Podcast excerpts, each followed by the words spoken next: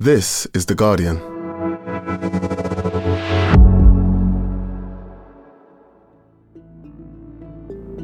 Today, the nearly 100 year ongoing campaign for the right of people in England to take a walk in the countryside.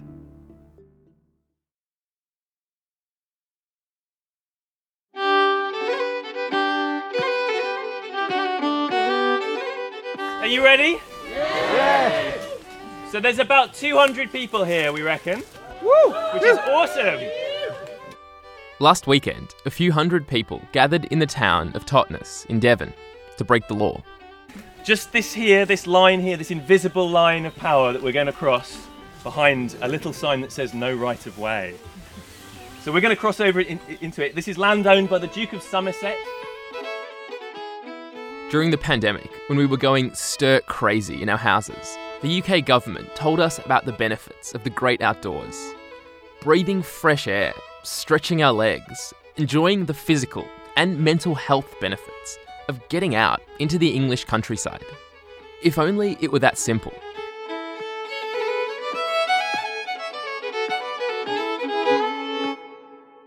You might never have realised, but only a tiny fraction of England is legally accessible to the public. And for many in the country, even the parts that are accessible feel out of reach. I learnt that walking can be a radical and political act, and walking can be a way of saying, I belong here, and the struggle for the right to roam is not yet over because unfortunately, we don't have equal access to the countryside. This campaign for the right of people to roam freely and responsibly across England has been fought for nearly a century.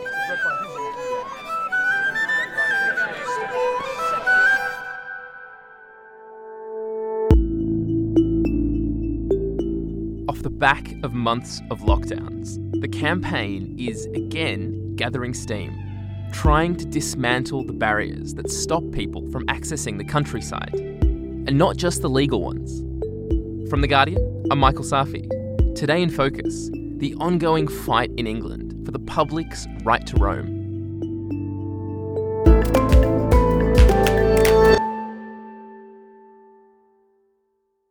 Helena Horton, you're an environment reporter for The Guardian, and can you tell me a little bit about how you spent the past weekend?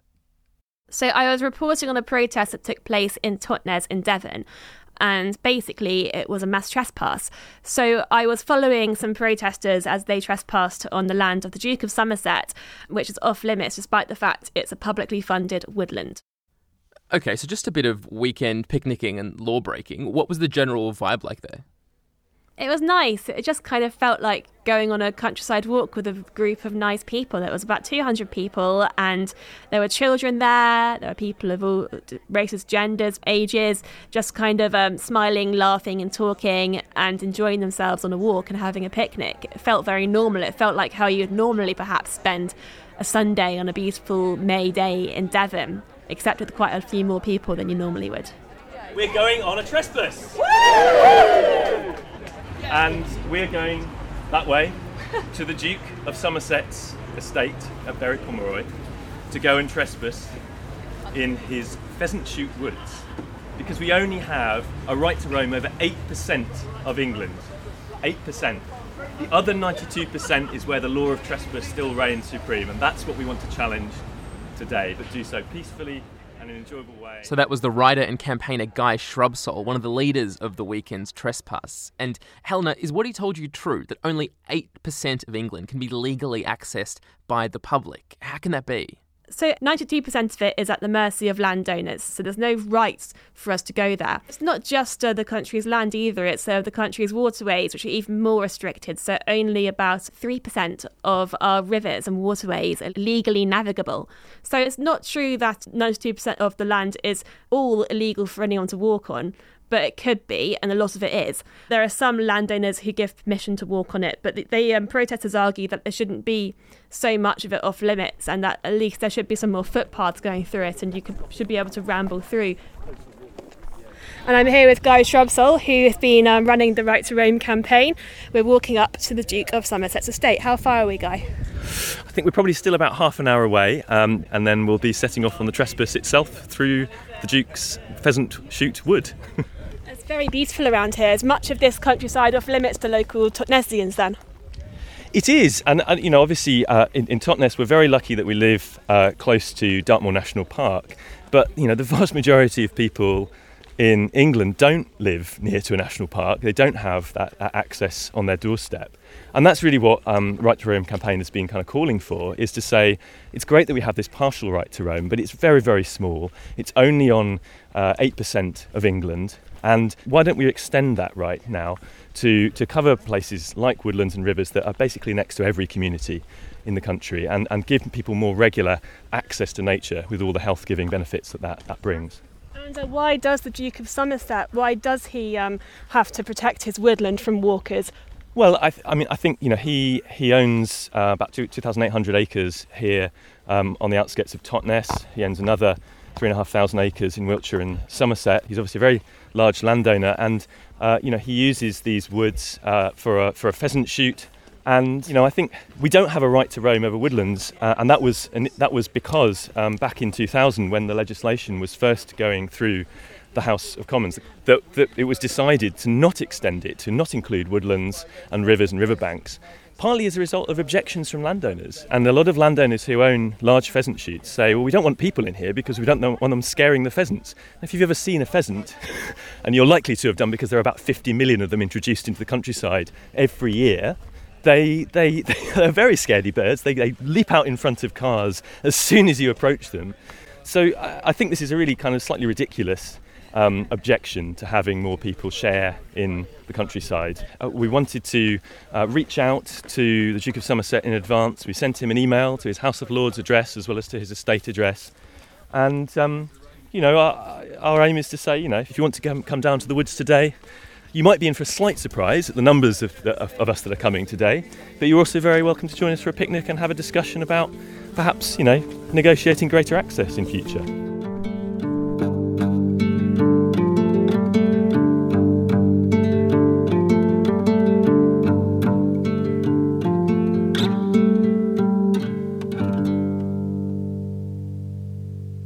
And Helena, what they're asking for isn't radical, right? Like, like Scotland, just over the border, passed a law in 2003 that gave people the right to roam across the whole country. So it's not anything unprecedented.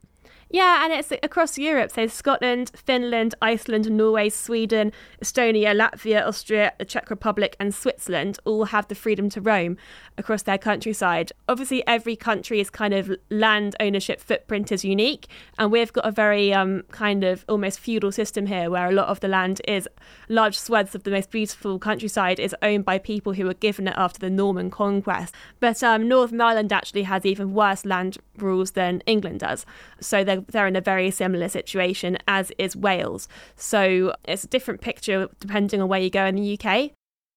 You know, Helena, at this point, some people might be thinking, like, hang on, I regularly go hiking through a national park or along a canal. Like, I don't feel like the land around me is off limits. What are they missing?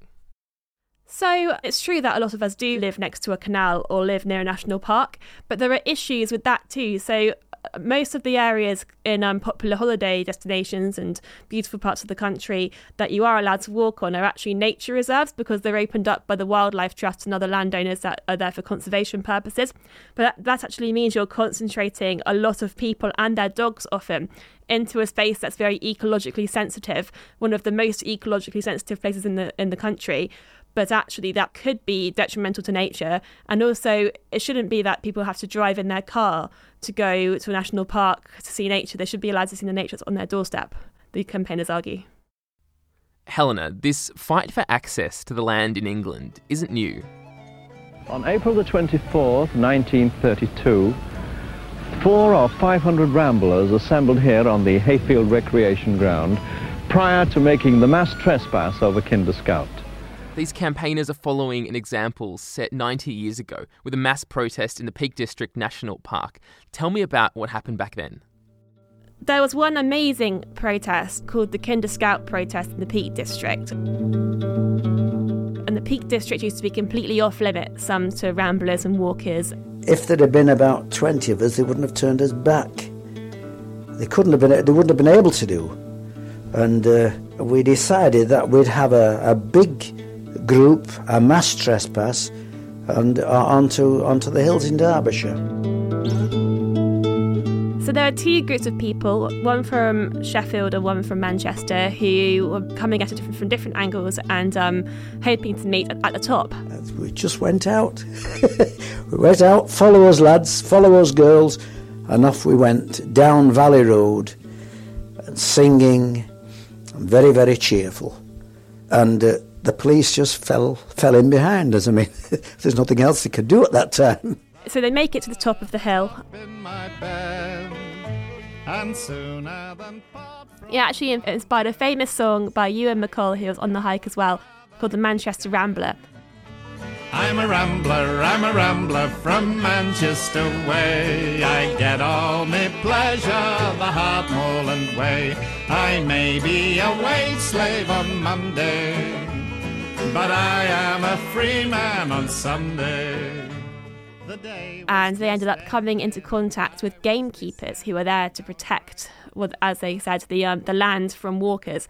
And some scuffles broke out. It was a bit dramatic. And the police went along the line with one or two uh, keepers, and they made a number of arrests. Uh, we didn't offer any uh, resistance because it was more or less futile. Uh, there were as many police there as there were ramblers. There were six people arrested, and the maximum jail sentence was about six months.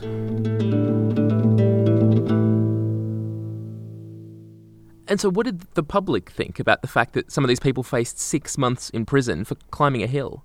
The public were mostly sympathetic towards them. I mean, it might have been hard for the government or the you know the landowners to imagine, but people um, in the country probably also wanted to go on a walk and you know it be legal to do so. Right, and perhaps it's no coincidence that a few years later, England gets its first officially designated national parks in 1951. Do you think the, the public sympathy for the Kinder Scout movement contributed to that?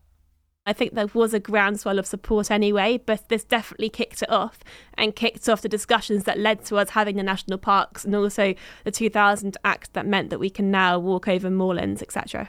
And actually, the first national park that was created was the Peak District. And that march was 90 years ago. And as you witnessed over the weekend, we're currently seeing a resurgence in the right to roam movement. What is it calling for today? Well, there already is a right to roam over, as I said before, the coastal path and moorland, which is the 8% of the country we can walk on. But they're saying that's not enough. I mean, we are trying to protect nature. We're living in a country that's a lot of people are pretty disconnected from it but we can't even access the woodland near our homes to go for a simple walk or a picnic. So they're asking for um, not just not to be able to kind of walk over people's private gardens or walk over anywhere they want and leave any mess they like, but to at least have some more right to roam, especially as many of these places are funded by taxpayers. The very woodland we were walking in on Sunday is one of many that's off limits, but actually receive money from the England Woodland Creation Scheme, which comes from the public purse. So they say if we're funding it, why can't we simply walk under the dappled leaves of trees and enjoy it? Oh, I'm a rambler, I'm a rambler from Devonshire way. I get all my pleasure the Hartmoreland way. So, um, we're about to enter forbidden territory. We're going to step over into land that is off limits to the public. Now, when the public ask for greater access to land, they're often told, You can't come in here, you'll just mess it up. You'll damage nature, you'll drop litter. And we take those charges very seriously. That's why we've asked people not to bring dogs today. We'll be sticking to the forestry tracks that go through this land, and we'll be picking up litter as we find it, leaving no trace and improving, we hope, the environment as we go. Most of all, we're here to enjoy nature and to call for more equal access to it. Our message is simple.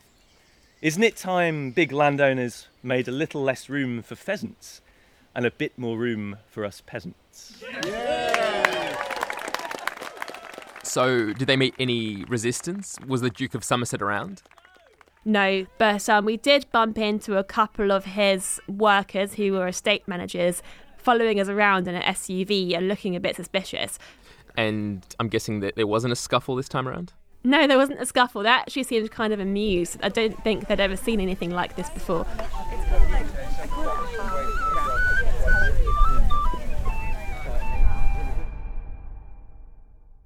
So, Helena, away from this idyllic walk in the countryside and into the committee rooms of Westminster, is this something the government is aware of as an issue? Well, they actually commissioned a review last year with the Treasury. Uh, Lord Agnew was supposed to lead it, and he's now resigned, but he was leading it at the time. And basically, the Guardians asked for the publication of this review into Right to Roam because they wanted to change how we, um, or look into changing how we approach land and access to nature. But the Treasury has stopped the publication of this report. And we've asked multiple times that Caroline Lucas, the uh, Green MP for Brighton, she's asked for the publication of this report in, in Parliament as well. This weekend marks the anniversary of the mass trespass of Kinder Scout, which paved the way for the establishment of our precious national parks. The evidence of the importance of nature for our health and well-being continues to grow, so it is profoundly disappointing to learn today that the government will not be releasing the results of the Agnew review. It's been squashed. They're not. They're not releasing it. But we have had Mark Spencer, who is the leader of the House. He responded to a question in Parliament a couple of weeks ago. I join her in recognising the huge uh, contribution that access to the open countryside can have on people's uh, physical and mental health. But I hope she would also recognise that the countryside, as well as a place of leisure, is also a place of food production and of, and of business. So you're saying the government has actually done this report into widening access to the countryside. It's finished, it's sitting on a shelf somewhere, but they just won't release it? So they definitely have responses to the report. So I don't know whether they've collated it all into a nice shiny package yet. But what I do know is um, there's definitely information that the government's sitting on and hasn't put out there. And I don't know why that is. They say they might be folding some parts of it into other legislation, but that's often a way to kind of kick things under the rug. I don't know why this happened. It'd be really interesting to find out if any big landowners objected to it being released or to it being even conducted in the first place. Yeah, because as lockdown restrictions were being lifted, one of the things that the government and Public Health England were really pushing at one point was for people to, to get out and exercise, to actually use these green spaces. So it just seems odd that in a country with so much countryside, they would seek to keep so much of it off limits. Yeah, I mean, without sounding too cynical, there are quite a lot of landowners in, in Cabinet, and there are quite a lot of landowners who are Tory donors, and there are quite a lot of landowning Tory peers. So it's often quite difficult to get this government to act against the interests of the large landowners and in the interests of a lot of the public. Okay, Helena, imagine I am an extremely rich landowner. Like, maybe I'm concerned about you know looking up through the windows of my my very large private estate and seeing people walking through my garden. Should I be worried about that? No, um, no template for right to roam in any other country gives people the right to walk through private gardens.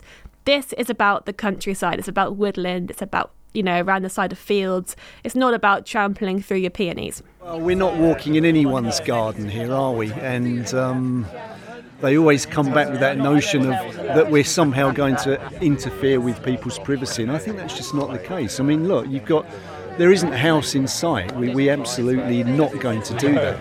All of that sounds really civil. Like if all these protesters are asking for is a right to walk on the land, not for any special facilities or anything that might cost the landowners any money, what's the problem here? Landowners often argue that they're worried about litter, they're worried about dog walkers, and I know that some people do leave a mess when they go on walks. We saw that happen after lockdown in some areas. But arguably, um, if people are disconnected and banned from their local areas, how can they learn how to treat it? What's the incentive to learn the countryside code if you're not part of the countryside? But yes, they do worry that people could leave a mess and leave litter. And so, did you see any litter on the trip? did any of these trespassers leave any rubbish behind them? Well, interestingly, no, they, they did not, but they did see something rather shocking while they had their picnic.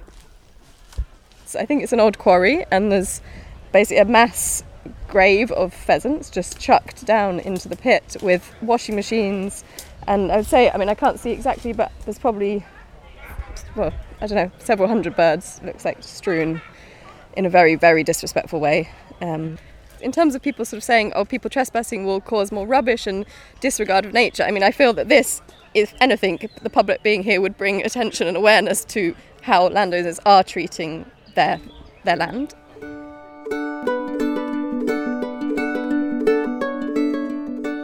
Coming up, The English countryside is filled with fences and keep out signs, but are there invisible barriers too?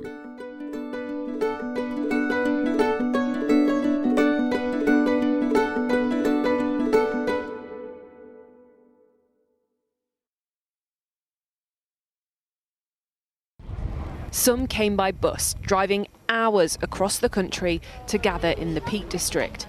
But it was worth the journey to be part of an event celebrating diversity and calling for action. Anita Sethi, you're a journalist and author, and to mark the 90th anniversary of the Kinder Scout protest, recently you went up that same track. Who else was with you there, and what was the atmosphere like? Yeah, it was a it was absolutely wonderful day. It was um, beautiful blue sky day, but also quite a contrast to the heartbreaking reason we were there, which was to, you know, say that we belong there in in a place where so many of us have made to feel as if we don't belong. And usually when I go walking in the countryside, I stick out like a sore brown thumb. But on the Kinder in Colour walk that day, you know, I was surrounded by hundreds of people of colour who gathered to purposefully make a statement that, you know, we belong there too. We belong there as people of colour. We belong in green landscapes and the supposedly green and pleasant land of England. Wonderful to see so many of you here today on this absolutely historic day. I think there are more people of colour gathered here today than there were original trespassers back in 90 years ago today, which is amazing. And Anita, can you tell us how you yourself got involved with this movement? How you first became aware of the fact that not everybody has equal access to green spaces? A couple of years ago, I was racially abused while making a journey through the north. The man told me to go back to where I'm from, and I decided that, well, I would. I'm actually from the north. I was born and bred in Manchester. And the summer after that happened, I decided to make a journey of reclamation, walking through the glorious natural landscapes of the north as a way of saying, I won't let having been victim of a race hate crime stop me traveling freely and without fear in a country where I belong. And I learned that walking can be a radical and political act, and walking can be a way of saying, I belong here. And it got me kind of thinking about, you know, Britishness and belonging. And I think for far too long, um, people of colour have been made to feel as if they don't belong, and particularly in spaces that are regarded as quintessentially English. But you feel it more acutely in these places that you say are traditionally English, like the countryside in rural areas, that these are the places where you, as a woman of colour, don't feel as welcome. Absolutely. You know, I grew up in Manchester. It's an incredibly multicultural, diverse city. Um, the Peak District isn't far away. It's like a, a short journey on the Hope Valley line. And yet I step off in Edale and walk through the countryside and, you know, you can feel an outsider in those spaces. And I mean, there's a staggering statistic that only 1% of visitors to national parks are from Black, Asian, and minority ethnic backgrounds. That's incredible. So the walk itself, you know, was really raising questions of why are we made to feel as if we don't belong? What can we do to encourage a greater sense of belonging? And again, you know, there's that phrase, if you can see it, you can be it. And that weekend, you know, you could actually see people of colour there. And it was really heartwarming because there were people who had been out to the countryside. There were children there. It was the first time they'd ever climbed a mountain, for example. Anita, some people might be thinking, like, hang on, there's nothing stopping anyone in England from accessing these green spaces. You know, they're open to anybody, nobody's discriminated against in terms of not being allowed in. What would you say to that argument? And again, it's a variety of intersectional factors.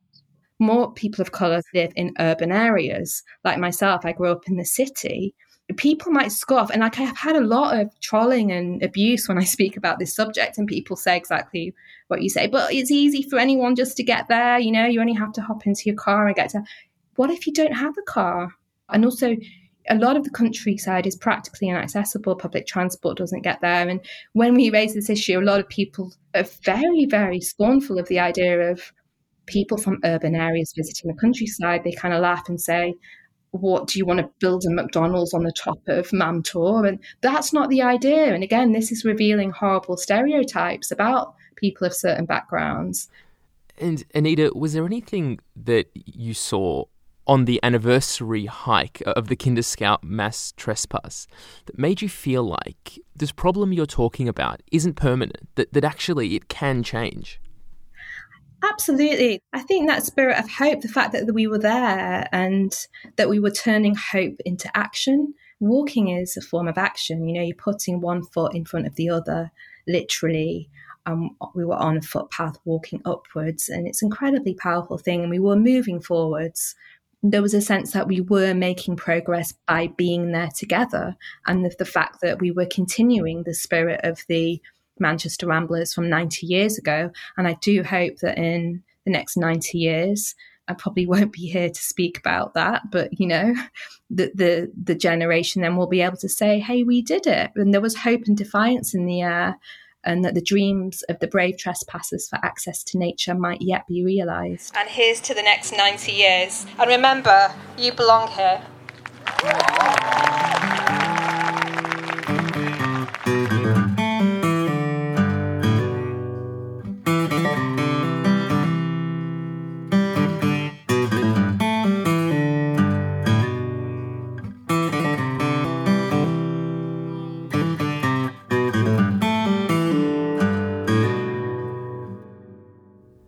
Helena, you told me before that the government had shelved their report into widening access to the countryside. It appears that they have no plans to try to change these laws. So, what do protesters plan to do from here? I guess they just plan to keep walking, to keep going on protests and keep, um, you know, raising the profile of the campaign. I think that what they want to do is show how it impacts everyone. You know, it doesn't just impact a few people who are really into nature or whatever. It impacts everyone who wants to go for a walk with their family. It's something uh, importantly as well that you can do for free. Um, a lot of the time, people don't want to don't have the money to go and pay for petrol to drive to a national trust house and pay for the car park and buy a cream tea or whatever. You shouldn't have to do that to access nature basically they're trying to open up the campaign and show that it's applicable to everyone and get everyone writing to their MP and asking for the report to be released and for right to roam to be extended. Like coming together is not terrible. Like this isn't about people being at war with one another and being like we want to take over your land. This is about actually how can we start to live in a different way and have more of a cohesive relationship with one another and the land and I just think that is deeply important.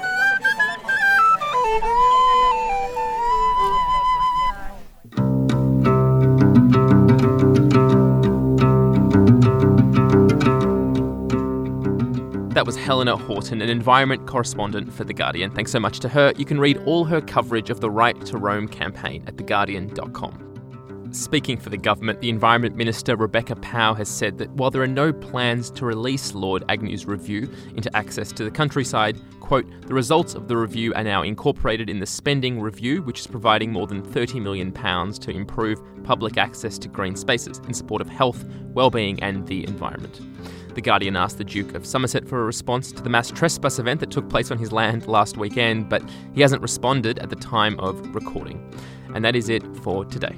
This episode was produced by Tom Glasser, sound design by Rudi Zygadlo. The executive producers are Phil Maynard and Elizabeth Casson. We're back on Monday.